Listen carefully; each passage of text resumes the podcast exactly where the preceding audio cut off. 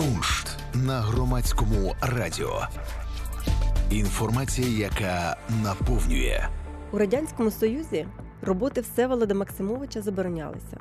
Довгий час про художника знали лише в мистецьких колах. А у 2006 році на виставці українських модерністів у Чикаго його роботи спричинили справжній фурор, як і одна з найвідоміших картин художника Поцілунок. Які ж процеси відбуваються у мозку, коли ми закохуємося? Яка роль гормонів у формуванні близькості?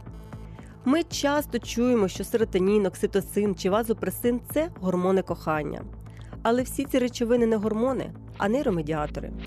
Вони передають імпульси між нейронами. Натомість гормони виділяються в ендокринних залозах. Насправді, у формуванні романтичних почуттів беруть участь нейромедіатори, гормони та інші хімічні сполуки. Процеси формування почуттів є цілком індивідуальними, а також дуже складними.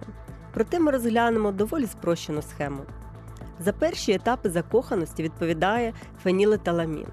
Це хімічна сполука, яка запускає дію нейромедіаторів. Вона вмикає бажання бути якомога ближче до об'єкта закоханості.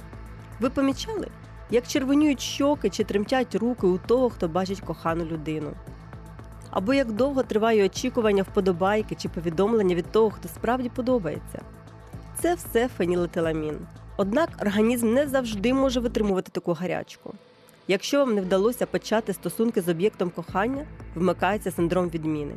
І з часом почуття зникають. Коли ж у вас починаються стосунки, мозку потрібно адаптуватись до того, що ви не просто фантазуєте про об'єкт кохання, тепер він поруч, і з цим треба щось робити. У цей момент в гру вступає окситоцин, який відповідає за духовну і фізичну близькість. Частково через це його інколи називають речовиною обіймів і довіри.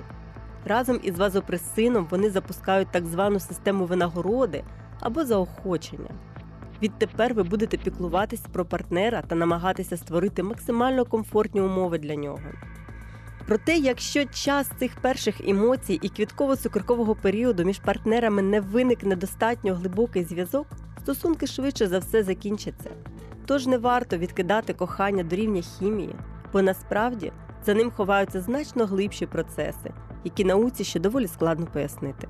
Кандидат біологічних наук, старший науковий співробітник відділу генетики людини, Інституту молекулярної біології і генетики Національної академії наук України. Півень Оксана. Куншт на громадському радіо. Інформація, яка наповнює.